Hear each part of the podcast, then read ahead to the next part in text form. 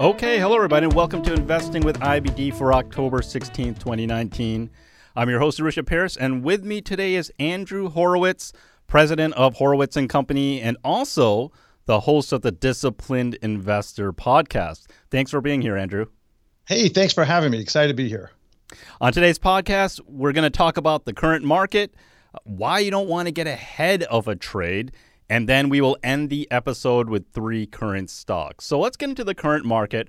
Right now, the uptrend has resumed, but we have six distribution days on the Nasdaq and seven on the S&P 500.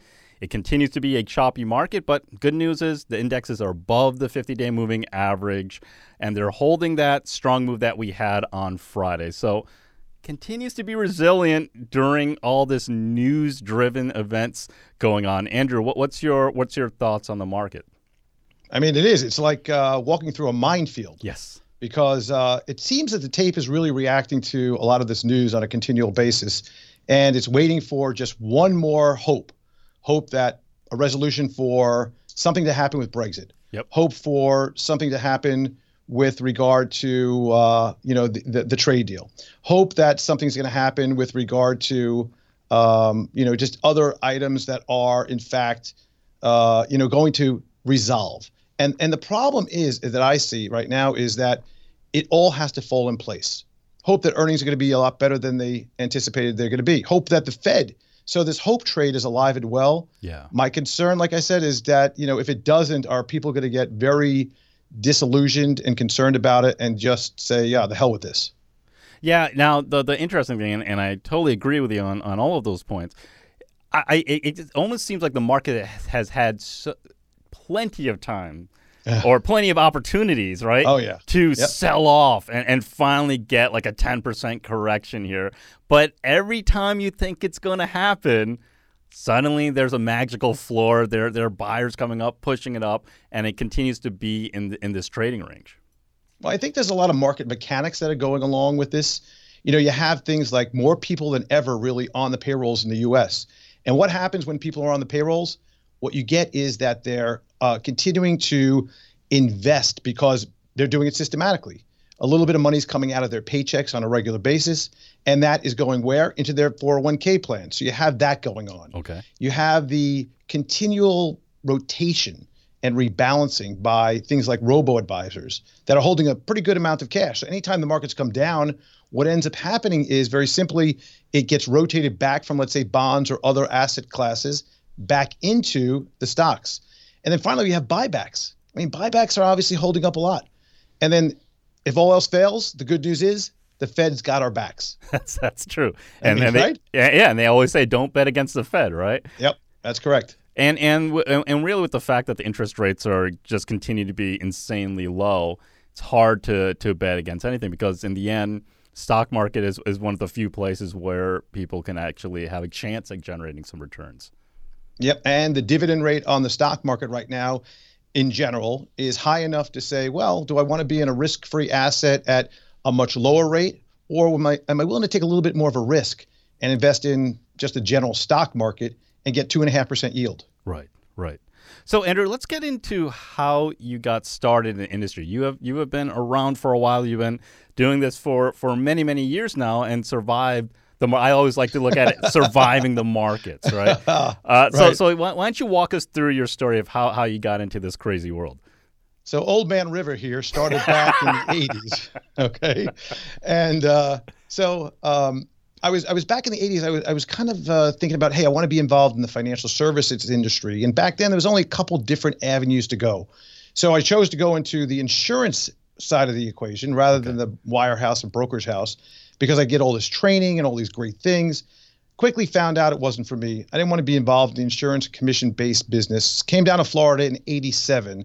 And 87 made some really good people down here. We were doing fee based planning the best we could at the time with the tools that we had. Yeah. And uh, utilizing a lot of mutual funds. There really weren't that many or really any ETFs at the time and it was a kind of split between commissions and uh, fees. Okay. And I always felt that you know what, the commissions are starting to really be a problem because I can't make good decisions for clients. I can't change things. I can't update things without worrying about whether they're going to be charged another commission for something. And I didn't want to be involved in something that was a bias.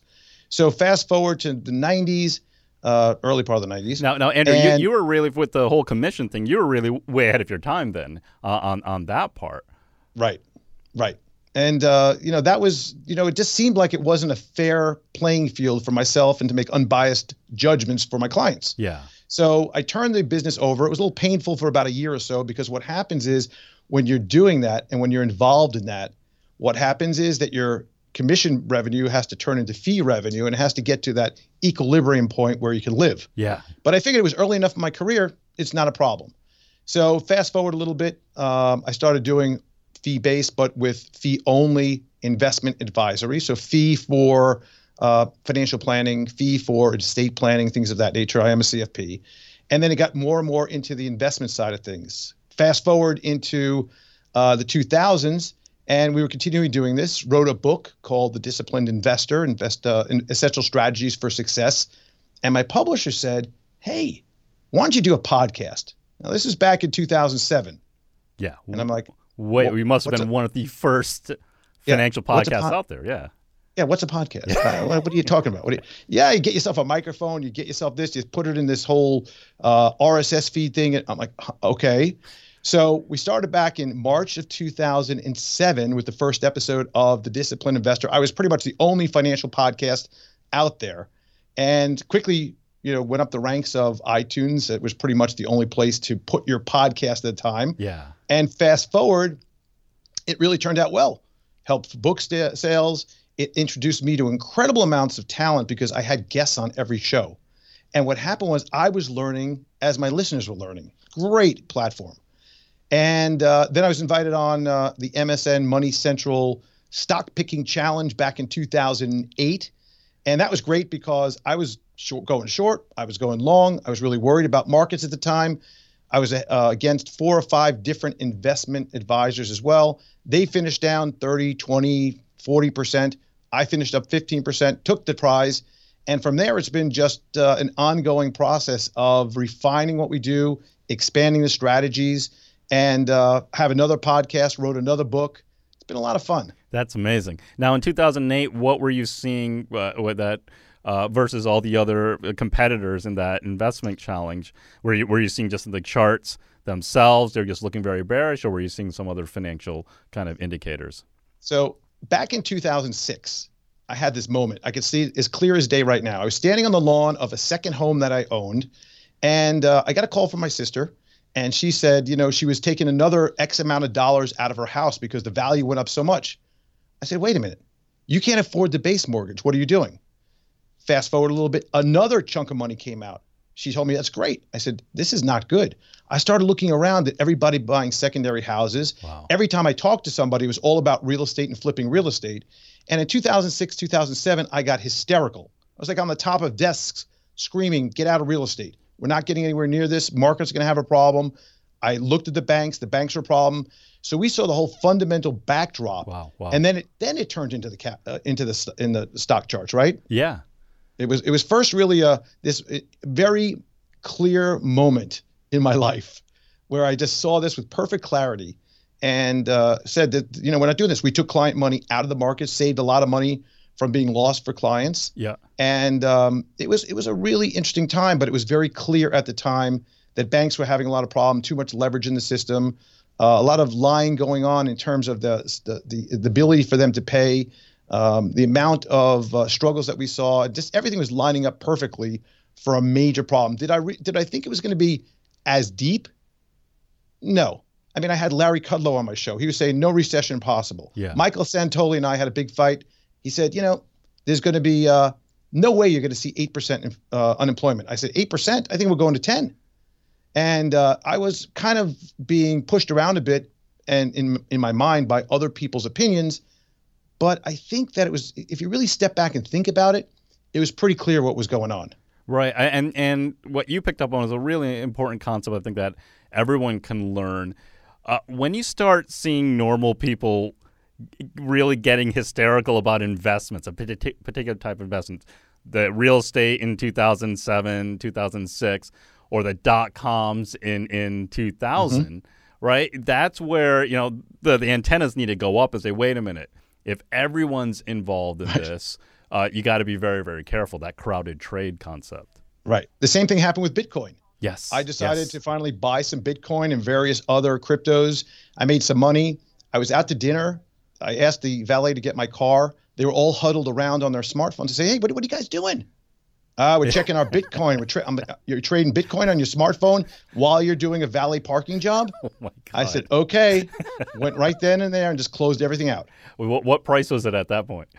Uh, I think it was probably close to about fourteen thousand at okay. that point. Yeah, that, that was pretty good because I remember at that once it was just started going that vertical and and w- when Mhm. family members once family members start Oh, asking you, hey, should I get into Oh, yeah. Bitcoin? Right. That that that's Yep. another thing to be be afraid. Be very very afraid. Agreed. So Andrew, let's talk a little bit about your your strategies that that you use at the the firm right there. You're, you're into traditional investments, but what other types of uh, strategies are you using to to uh, really generate a, a good return?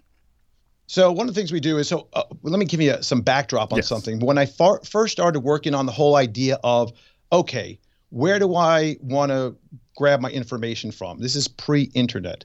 Uh, well, I read a variety of periodicals, IBD being a major influence on uh, how I would pick stocks. The idea of looking at fundamentals and looking at the chart and the technicals together.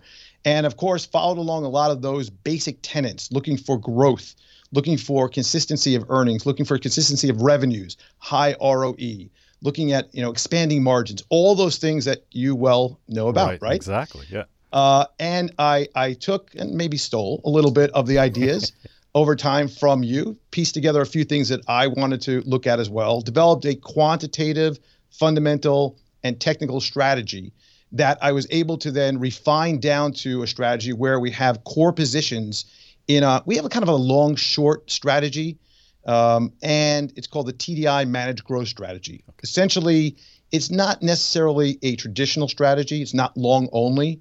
It's used as a diversifier, a style diversifier, something that is not exactly correlated with markets. Have a core positioning of equities that will expand or contract dependent on how many names come through the actual screen.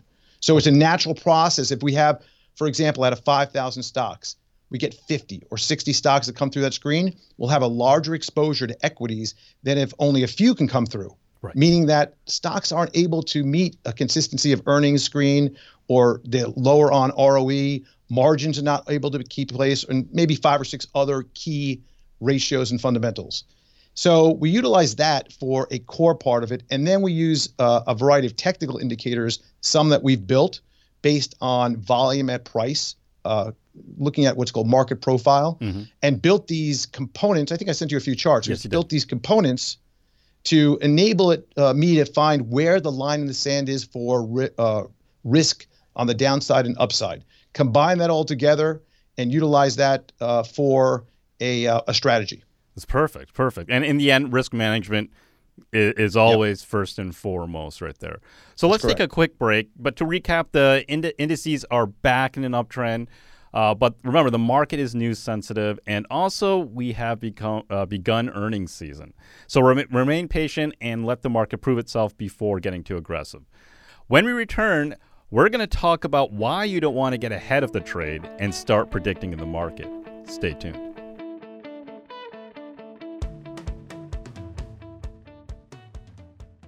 Hey guys, if you really enjoy listening to the podcast every week, we'd love it if you could rate and review the show on iTunes. Your review and ratings really help out the show, and we would love to get your feedback. Thanks so much for listening. Andrew Horowitz is our guest on Investing with IBD.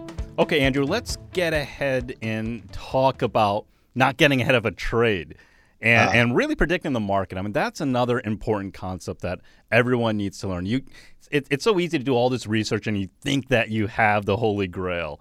But Mhm. the market doesn't care uh, on your research. The market's just going to do what it wants to do, and it's up to all of us to really just listen to the market and go with the flow.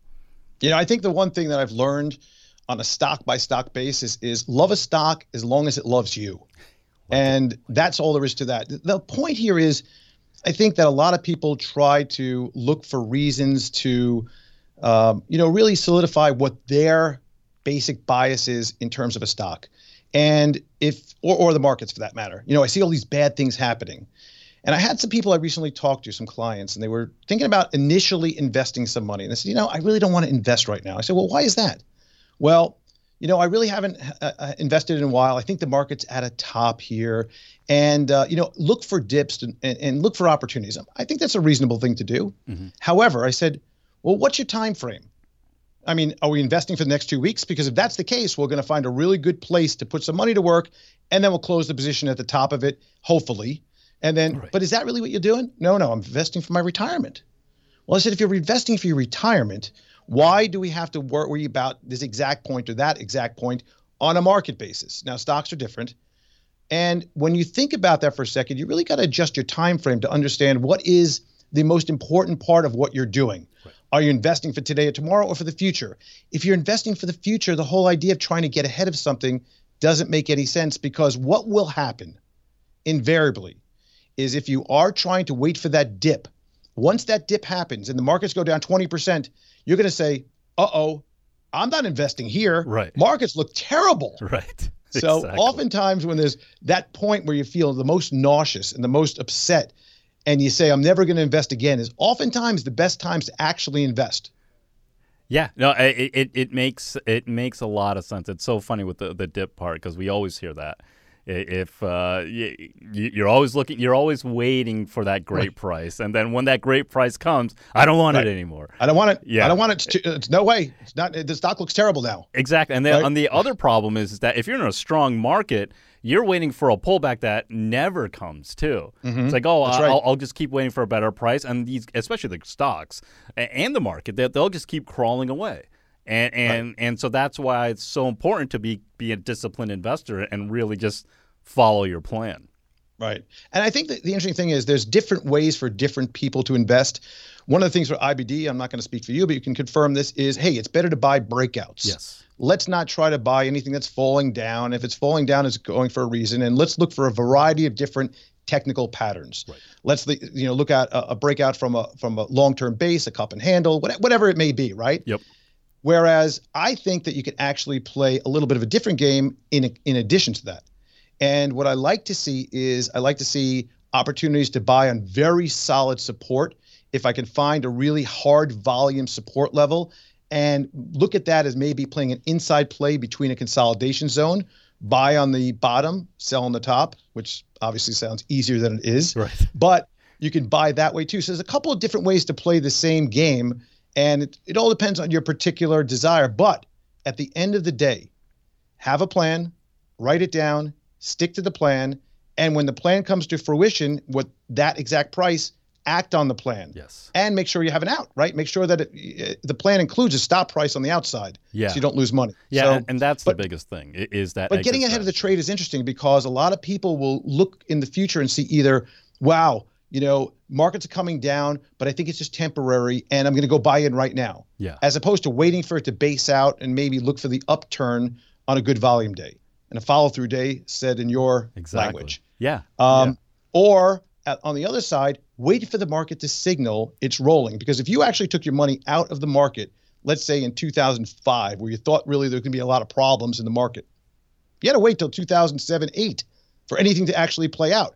And right. you had two years of waiting and agony, and you could do a lot of pain mentally to yourself, whereas you won't be able to get back into something. Yeah, and and, and really 2006 and 2007, there were a number of windows to do really well in the markets uh, during mm-hmm. those times too. So, yep. not not getting ahead of yourself, pre- trying to predict the markets. Uh, you, you don't want to do that. You want to just listen to the market. When the market finally shows you signals, just listen to it. Like 2007, 2008, a lot of people who were reading IBD at that point, me included, when I was a customer at that time, we just followed the rules, moved out of the market. Uh, mm-hmm. there were, and then for most of 2008, there wasn't anything to buy. There weren't those breakouts happening at that None. time. And then it just kept getting worse and worse. And it got a lot worse than anyone could have imagined. But that's listening to the market. That's listening. That's really following the trend. The only problem right now is the market is screaming at us every day. Yes. Because now versus 2008, we have Twitter and people telling you what's going on, whether it's high ranking right. officials or whether it's media. Yes. We have cross currents all over the place that are, I think, in my career since uh, going back to 1987, 88, I think it's the loudest screaming market of information, not good or bad, but just in a way confusing. Yeah. Of what's happening right now. Yeah, and and a, a big part is the cutting through the noise, right? A lot of times I, I, and I know you remember the flash crash in, in, in 2010. Right. We, we were all here. You know, Scott O'Neil was uh, running MarketSmith at that point, and yep. we, we were all watching the markets. Also, the markets start, started dropping, and especially the way they dropped. We don't have any TVs around, and and Twitter wasn't around at that point. Uh, I thought World War III started with the uh, way the markets right. fell. I was like, what just happened? It's like, how could the markets just drop like that? But right. I was convinced that my systems were wrong, by the way. Yeah, yeah. I was convinced that something's not right with this whole thing. It looks like a giant stock split. Yeah. How does that happen? exactly. Exactly. So, so that's the thing. We, we, we in house here, we go almost to an extreme of not following the news. And we're, we're usually going to be the last to know. We're just going to look at that price and volume. We're going to let the charts kind of tell us what to do. You know what else helps? And this is something that IBD teaches well. I'm not, I'm not, I'm not a shill for IBD, but you know, great work, right? Yeah. You got to commend it when it's there. One of the things that's really great, and if you ever looked at a daily chart, just you know, a big screen daily chart, then go to look at IBD's weekly charts. If you elongate the candles, elongate the time frame that you're looking at, yeah, it tells a totally different picture than short term. You know, intraday or daily or you know it, it's a whole different thing. And if you could see a smoothing mechanism and you look at that and you take it back for a long period of time like you do for all the charts on uh, the ibd 50 for example. Right. You look at that pullbacks don't even look like a big deal. It is so funny. i think it's yeah. important to, to, to you know step back. Yes. Step back take a look at this from a much different perspective before you make a rash decision. Yeah yeah. And always look at the big picture as, as you mentioned before, uh, and and that rash decision is that's part of the plan right there. If you have a plan laid out, then that that noise is gonna, and you actually follow the plan. That noise shouldn't have as much of a factor then, or all right. the noise on Twitter and stuff like that uh, doesn't have as much factor because you're following the plan. Uh, let's talk about an interesting trade that you made recently, and this is really, and I, this is a great example because uh, when we were we were talking about this before. Uh, we, and we'll talk about this in the current mar- uh, current stock section. But you asked, hey, could we could we show an example of a shorting stock? And usually, like, oh, we we don't necessarily do that. But you know, in the end, I realized, you know, the market is a little bit more treacherous. A lot of growth stocks are doing very well, and in the end, you are following those trends right there. And so let's talk about one stock you shorted uh, recently, Planet Fitness and, and mm-hmm. you're you're able to do uh, you capitalize on just by following the trend right there. So by the way, a short is just look at the same tools and techniques you use at IBD, turn the chart upside down. Yep. And therefore, what you have is the exact same rules to follow of a breakup or a breakdown, yep. right? Yep.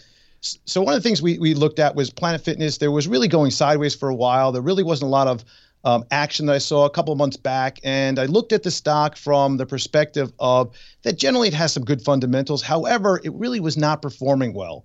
There was a variety of areas within that uh, stock chart that I looked at. I was looking at a daily stock chart that showed me kind of holes and areas of weak points, weak areas of support. Yep. So what we did is we waited for the stock to kind of climb up towards the 70 zone or so and looked at that as the opportunity to short. We thought the thesis behind it from a fundamental standpoint, if we were going to make a story out of it, was that, hey, what happens when all and if all these various companies like a Peloton or a Tonal or the Mirror yes. start really infiltrating the households and people say, you know what, we can run outside, I can use my Peloton. There's a lot of apps out there. Maybe I don't want to go to the gym all the time. Maybe there's uh, some issues with subscriptions if in fact we see the economy roll over.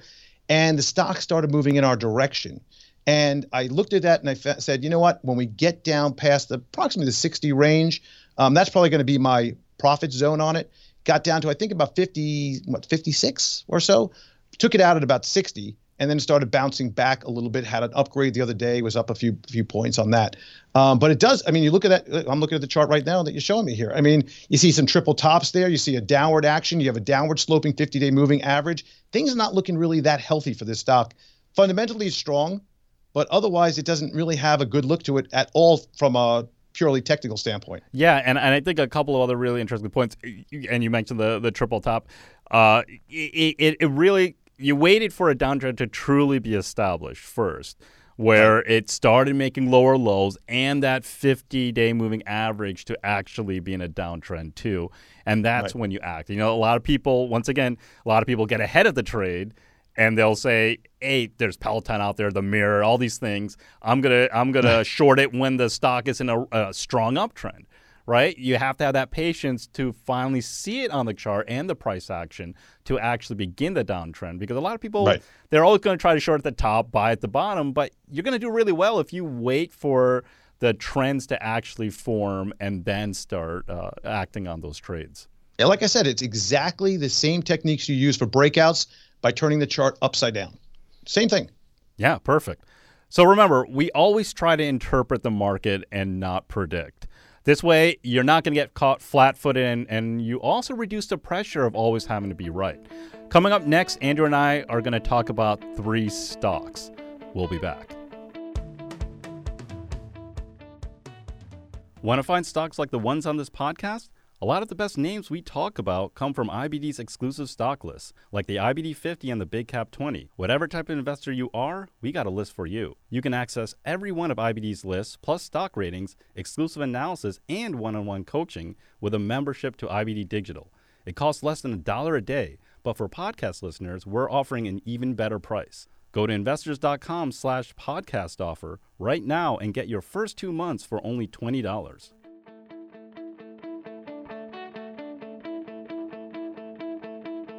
We are back with Andrew Horowitz. Okay, Andrew, let's uh, talk about some current stocks that you are seeing in this market. And the first stock is Trade Desk, ticker symbol TTD. And these guys are in the analytics space, advertising, and what they're essentially what they're doing is they've taken the power of algorithms and they've applied it to the advertising world to automatically connect buyers and sellers of ads as right. opposed to having agencies do it. So and they do it in a very fast manner. I mean, yeah. split second stuff going on. Exactly, exactly, and people can optimize it and and really if if uh, if if uh, one particular place where the advertising is not working, instantly they can switch to something else where they're right. really generating the revenue. Yep. So it's a great concept. They've been on the IBD 50 for quite a while. They've come up through our market screens over the last couple of years. What do you see about this stock right now? So I think that the trade desk has fallen prey to some of the selling of growth names. Some of the names have come up, a lot of profit taking going on here. Yeah. You can see that we saw that uh, last couple of months on that chart, you know, first of all, a very smooth ride for a while there. A couple yes. of chops here and there on some earnings misses, some concern about, you know, of course, at the end of the year last year, but we started to see it roll over a little bit here recently. Um, I think that right now you have a situation where a fundamentally strong company that in an environment that we're still seeing some decent advertiser spend go on and um, you know keeping with the uh, fact that there's not a lot of competition in that space that there is the opportunity for the stock to take a look at um, the potential for a bounce kind of in the 186 level is the downside level but we did pick some of that up at that price okay. looking at a 212 upside did get to that point yesterday by the way um, beyond that i believe that we're going to see that on november 7th i believe is the next earnings that come out. Yeah, November so short 6th, sellers could be seeing a little bit of a squeeze into that.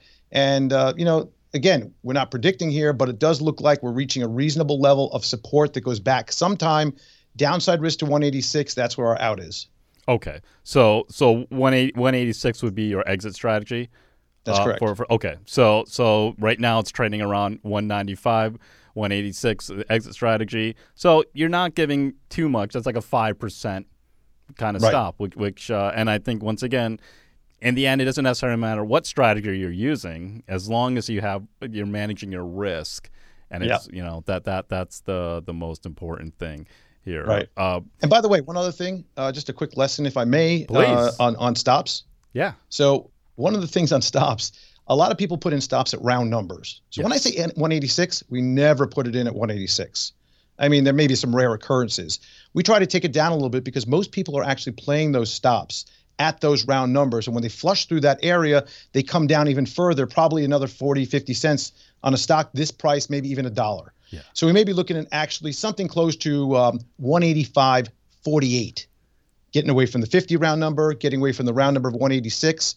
So take it down about you know a point or or maybe a half a uh, half a point below that area to kind of keep away from those flushing areas that we see when you get below that important level of market profile based volume and price. I, I, think that's an excellent, excellent point. And it, it, that's human nature just to put it Oh, at yeah. those, right? Or even if you're Right. looking at a stock chart and the, you look at a reasonable place, hey, if it undercuts this other previous support area, that's where I'm going to put the stop. Everyone else is putting their stop Right. in, and you get that Exactly super that. flush, Right. right? Um, now, what about staggering stops? Do you do you, do you place all your shares at one stop price, or are you uh, going to stagger them? How, how do you how do you generally do that? So sometimes on the way out of a profit zone, if a stock is moving above an area or holding on an area and we want to take some profit, I may take out part of the position and hold it back and wait for it maybe to get above another level if it does. Yeah. But from a risk management standpoint, you know what? There's nothing like taking a profit. Yes. Let's take the profit, let's bank it, and then we'll see what the rest does. On the downside, though, you know what? Sometimes it does, in fact, move in the direction it does get stopped out and bounces back up. I know that happens. On the other hand, there's plenty of times when our stop, maybe a day later, it's higher, but then it continues down lower. That happened recently with Zoom Media, ZM. We were uh, looking at that stock, traded it back and forth a few different times. And then when it undercut our stop, it came back a little bit that same day. And I'm like, uh oh, did we do this wrong? Yeah. And then you know what? It continued down another four or five percent after that. You know, and and and, and say say what if you did it wrong? Say say what if it went up without you? Big deal, right? I mean, in the end, Yep. you have to manage your risk because we're always trying to avoid those events where they continue to go much lower, and and those are kind of the portfolio destroying events out there. Yeah, absolutely. Plenty of stocks, plenty of stocks to play with, plenty of stocks to invest in, uh, plenty of stocks to trade. Let's go to the second stock here, and this is a short, and this is a stock everyone knows, Facebook. Uh oh, I'm gonna get some hate mail. Hate mail's coming. So, so the thing on Facebook is again a tight range on this, but the story and the fundamental story is this: that the company has been for some time really projecting the idea that spending a lot of money, that their revenues are going to be down uh, potentially, but their earnings are going to be down even more subs- uh, substantially due to the fact that they are doing a massive spend to try to keep away the bad things that seem to happen at Facebook. and they have a lot of security going on there. I don't know what's going to happen. You may say, well, Andrew, you're entering into a massive political spend cycle. And Facebook has said yeah. they don't care. They're going to allow it. Other companies are not going to maybe allow it. The fact is that I, I listened and I agree with that. I find that the other part of this problem is potentially going to be, and how it's going to really cause a problem, is the incredible regulatory hangover. One of the things that really sparked my attention was when Mark Zuckerberg went in front of the Congress and he asked them for help. Who does that? Why would you ask Congress for help in cleaning up a problem that they're so against? Gave them basically an open door to come at and do whatever they want to do. Yeah. Now they have the Libra situation that has uh, been right. thought of as this great opportunity. Major players like Stripe and PayPal and Mastercard are out of it. It left a good number of other players in there, some VCs um, and some other investors in, in this area, but it doesn't look as strong. Uh, many countries around the world have vowed to really be significantly uh, opposed to this and have tight regulation. And the reason why some of these companies left was because of the regulatory environment. So Andrew, So- let, us let me hold you uh, for one second there. Let, let's go over Libra just for those who are a little bit newer. Uh, Libra is um, it, it's multifaceted, but basically, well, the layperson, what the the average I think person on the street thinks it's just another cryptocurrency. It is going to be a cryptocurrency style uh, or or usage as an alternative currency. That's a better way to look at it. Okay. That since Facebook has all this access to all their members across countries around the world, that this would be a paying platform to be utilized for a whole host of things, inclusive of banking, inclusive of credit, inclusive of loans, payment for things on Instagram where they're going to have, you know, you see a, a great, you know, beautiful dress and you're like, I love that. Click that button, pay with it Yeah. with Libra yeah. and it would be cross currency, not a problem where you have to worry about, well, I got to convert this to euro, I got to convert this to the yen. It's going to be very easy. That's a that's a taste of it. But basically, the concern is that I mean, I have a concern with Facebook knowing even more information about me. Seriously, yeah. Okay, that's my personal concern.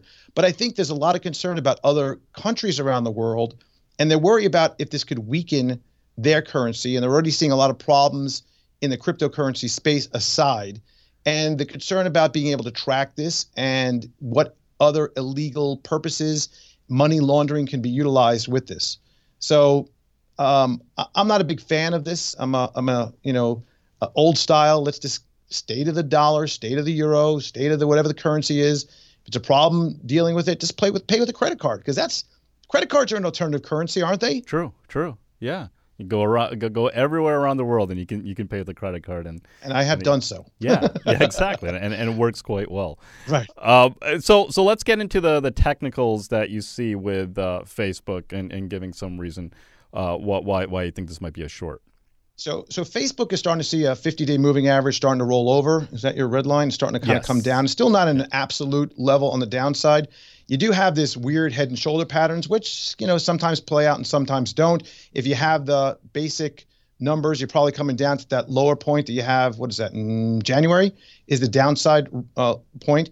We have a number that you know we're looking at a range that Facebook is actually trading in uh, which you can see very easily on any chart, about 180 to 190. Yep. Uh, if this if the stock stumbles and it gets below 175, there's really nothing there from a volume based uh, process that we. So in other words, we calculate every trade, every piece of volume, look at that and say, okay, well, where's the volume at price being traded? Yeah. Put that on a chart on a daily basis. Under 175, you have a real problem. We call it a hole or a fast zone Yeah. where you have um, horizontally quick moves through time. Yeah. And uh, 175 is really the number on the downside. You may have to put up a little pain because everybody loves Facebook like they love the banks.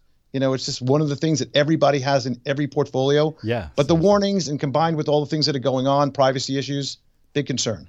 Excellent.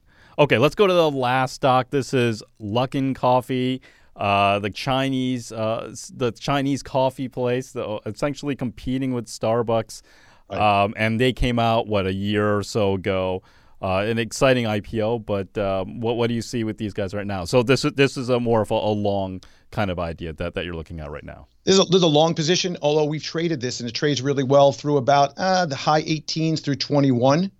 Uh, now, obviously, it doesn't have a lot of of uh, actual history on here, but um, one of the things that's kind of interesting, if you understand what's happening in the dynamic with this whole trade war, this trade kerfuffle, this fight, this Yeah. Skirmish, Yeah. whatever you want to call it, is that there is a lot of anti-American sentiment that's happening in China.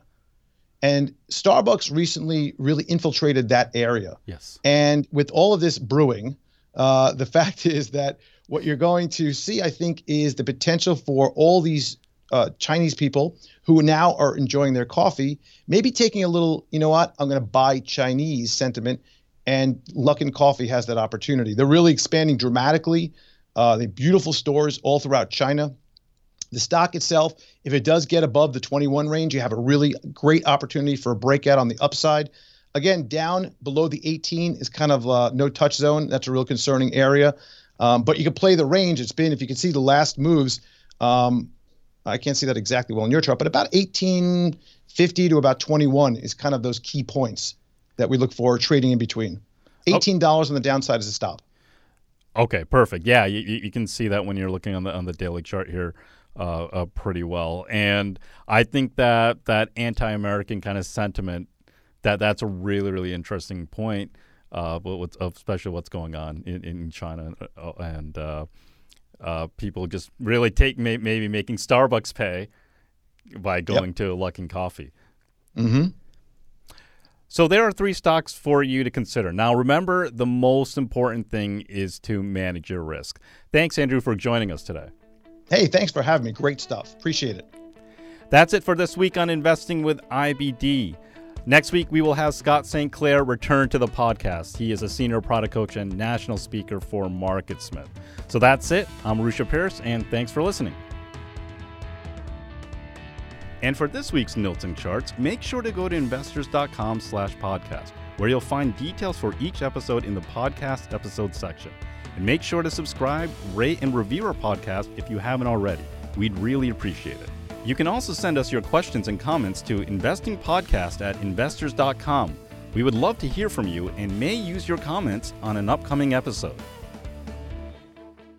This podcast is for informational and educational purposes only, and nothing should be construed as a recommendation to buy, hold, or sell any securities. Make sure to consider consulting with your financial advisor before making any investment decisions.